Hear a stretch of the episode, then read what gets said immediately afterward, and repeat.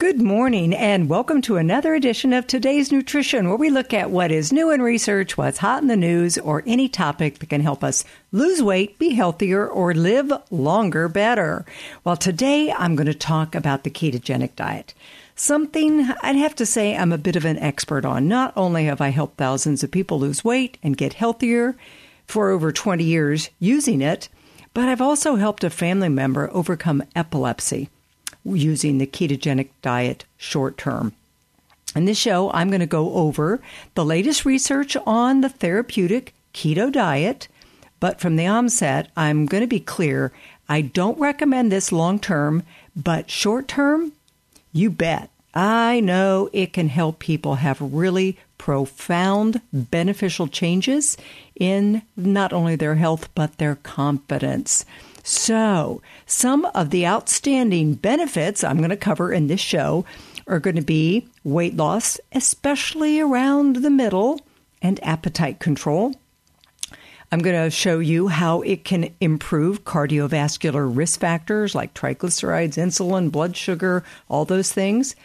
May even help prevent or, with the latest research, used in helping to treat different cancers. Number four, brain health. And of course, it was used by Jesus, Hippocrates, and for the last 100 years in the medical world to treat epilepsy. Okay, and also reversing insulin resistance and metabolic conditions like diabetes and PCOS. And then I'm going to touch about some of the side benefits to the good old gut microbiome. Lastly, I am going to talk about some of the negatives about the keto diet that you really do need to know about. Okay, so what is the ketogenic diet? You know, simply it boils down to a diet lower in carbohydrates, usually to less than 50 grams a day. So the body has to switch from burning glucose to burning stored fat, like around your waistline. Humans and animals are perfectly designed to easily do this. Bears and animals that hibernate do it all winter long. You know, they load up on berries and honey to store up lots of energy so they can get through the winter and come out lean in the spring. Most importantly for us, it helped us survive times of minimal food like famine or winter or while on the hunt for the next meal. So, it's a very natural state that we are perfectly designed for. Honestly, we are better designed for famine than for feasting all the time like we are now. And there are some people, even now, especially those with a lot of muscle mass, whose metabolism goes into this every night when they finish dinner and then don't eat till later the next day. They are in ketosis every day. Basically, instead of a diet rich in carbohydrates, sugar, and starches, it's higher in fat and protein. So by limiting carbs, the body just switches gears because it can easily go from fat storing to burning fat. And like I said, it targets it mostly first around the waistline. And this is great because we know that's called toxic fat that is, you know, causes all sorts of problems blood pressure, cholesterol, insulin resistance, immune problems, gallbladder problems, liver disease, non alcoholic fatty liver disease, all sorts of problems that are rampant today because of our diet. Then there's a lot of ways to do keto. Not all of which I recommend. It's because the one I don't like at all is called the dirty keto. Lots of bacon, processed meats, cheese, pork rinds, meat. I don't like this one at all. It tends to be more inflammatory, lacking in fiber and good antioxidants. The keto diet I recommend high in vegetables, low sugar fruit, healthy fats, just no grains, legumes, and no sugars at all. And I can tell you, there is nothing faster at weight loss than a keto diet. It is like practically melting off. By focusing on foods that provide us healthy fats, adequate protein, non starchy vegetables, low sugar fruit, you easily get more calories from fat and protein than from the sugary, starchy carbs. You deplete the body of the sugar reserve so it quickly burns that off and whatever it has. You know, it quickly reverses non alcoholic fatty liver disease where the body has stored tons of sugar around the liver. or if the body is stored it just around the waistline, on the hips, and the neck, any place that's stored unhealthy fat, especially visceral fat, belly fat, is the first to go. When you're in ketosis, the body simply targets the stored fat and magically transmutes it into energy. It's like it vaporizes into thin air, leaving you leaner and healthier. Another benefit to the weight loss is boosted metabolism. Normally, if you're on a regular low calorie diet, as you lose weight, your metabolism drops off. So if you're, you know, taking in 1200, 1500 calories and losing weight now, you know, if you want to keep up that weight loss, you're going to have to like drop back more calories. But you know, if your calorie content falls too low, the body's going to break down anything it can to get the sugar energy. And that includes muscle. If you're on a typical low calorie diet, you're going to start looking gaunt and saggy. But when you're in ketosis, it's targeting the fat and sparing the muscle. Yeah. So that's another great benefit of rapid weight loss with ketosis. You maintain muscle. And it's that muscle that's burning calories even while you sleep 24 7. And yet, another benefit of ketosis is a reduction in appetite. People feel less hungry. Perhaps it's the high fat that keeps you more satisfied because the stomach isn't emptying as fast, or it's actually reducing the hunger hormones like leptin, like ghrelin, like cholecystokinin. So you can see why the keto diet has stayed so popular for so long, maintaining muscle mass, reducing appetite, keeping you feeling satisfied longer. Nothing worse than being hungry all the time, slowing your metabolism, and you know, you're not losing as fast and you're looking haggard. To put the cherry on the top of the keto diet for weight loss, when you lose more weight than any other diet around there, that makes it the best. In a couple different meta analysis for a total of over 24 different randomized controlled trials, researchers found that people following a keto diet lost more weight over a year than those following the old fashioned low fat, high sugar diet. Not only did the keto diet lose more weight, but cardiovascular risk factors improved even more. Improvements in triglycerides, HDL cholesterol, LDL cholesterol, blood pressure, glucose, insulin, hemoglobin A1C, and the overall inflammatory marker, C reactive protein level, improved. So, heart health benefits. But I think it should be stressed that, you know, we choose healthy fats, eating healthy fats like avocados instead of less healthy fats like pork rinds or bacon. You know, that's going to help you with your overall health.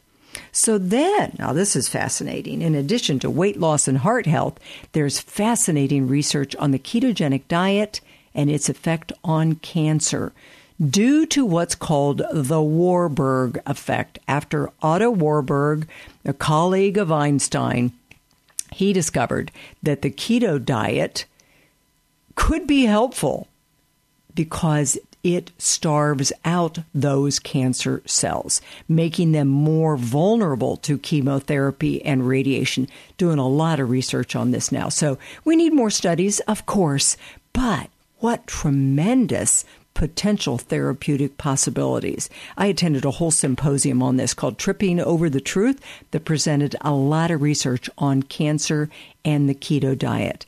The theory being that the keto diet can cause more oxidative stress in cancer cells than normal cells, so it makes them more susceptible to the treatments.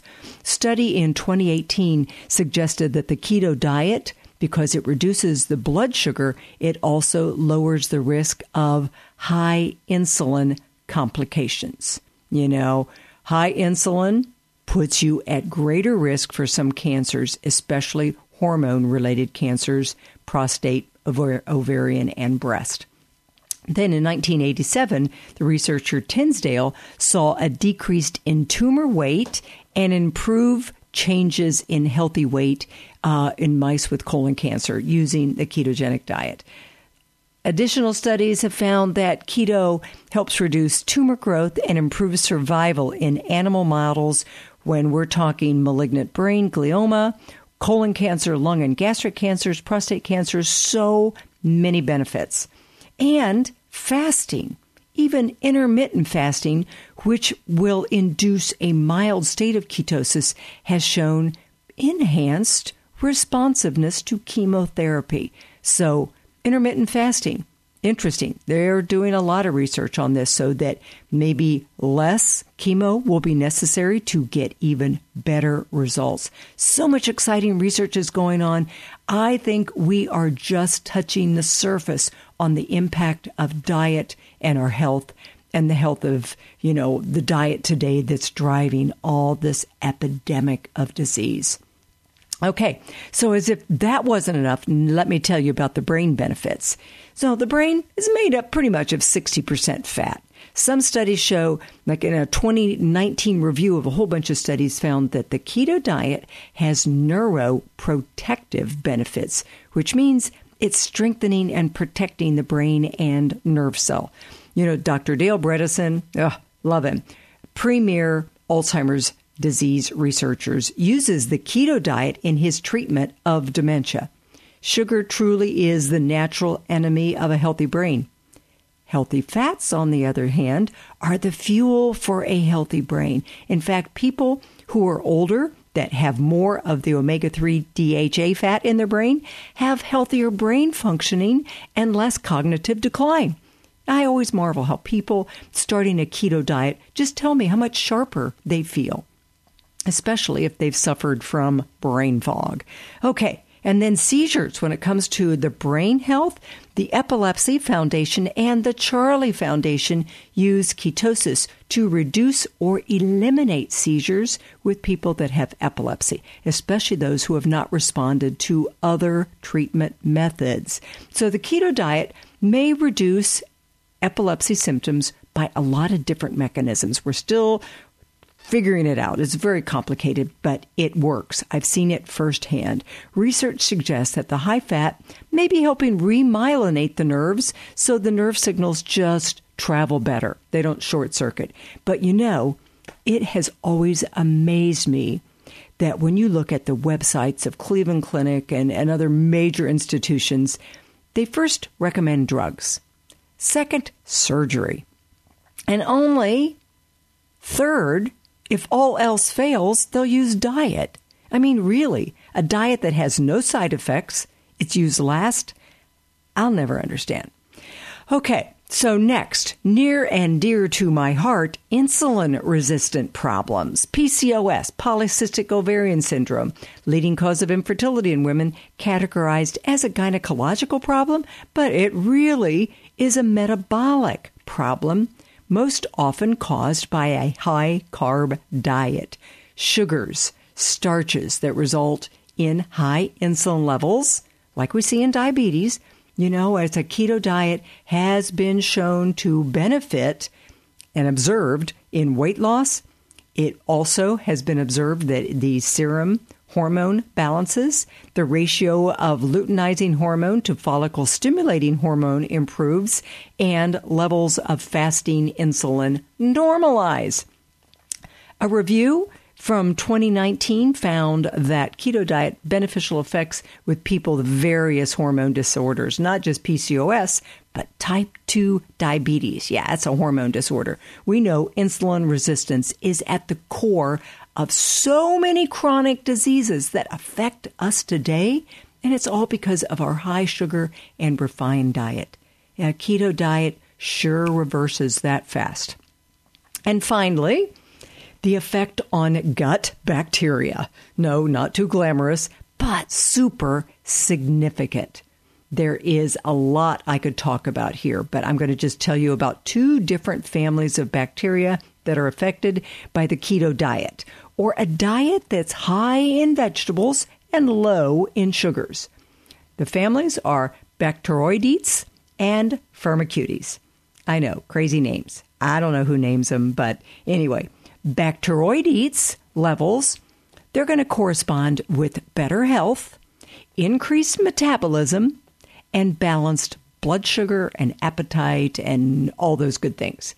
Firmicutes or firmicutes, however you want to pronounce it, it's associated with more problems with blood sugar, insulin, metabolic rates, weight, appetite, so many things. The way I remember this one is high firmicutes, you are nearly, neither firm nor cute, and you're more likely to feel awful and be going to the doctor a lot. In a study that followed people eating the standard American diet, SAD, the Western diet, showed an increase in those firmicutes and a decrease in the bacteroidetes. You know, leading to overall, they call it adiposity or obesity, insulin resistance, cholesterol problems, and inflammation.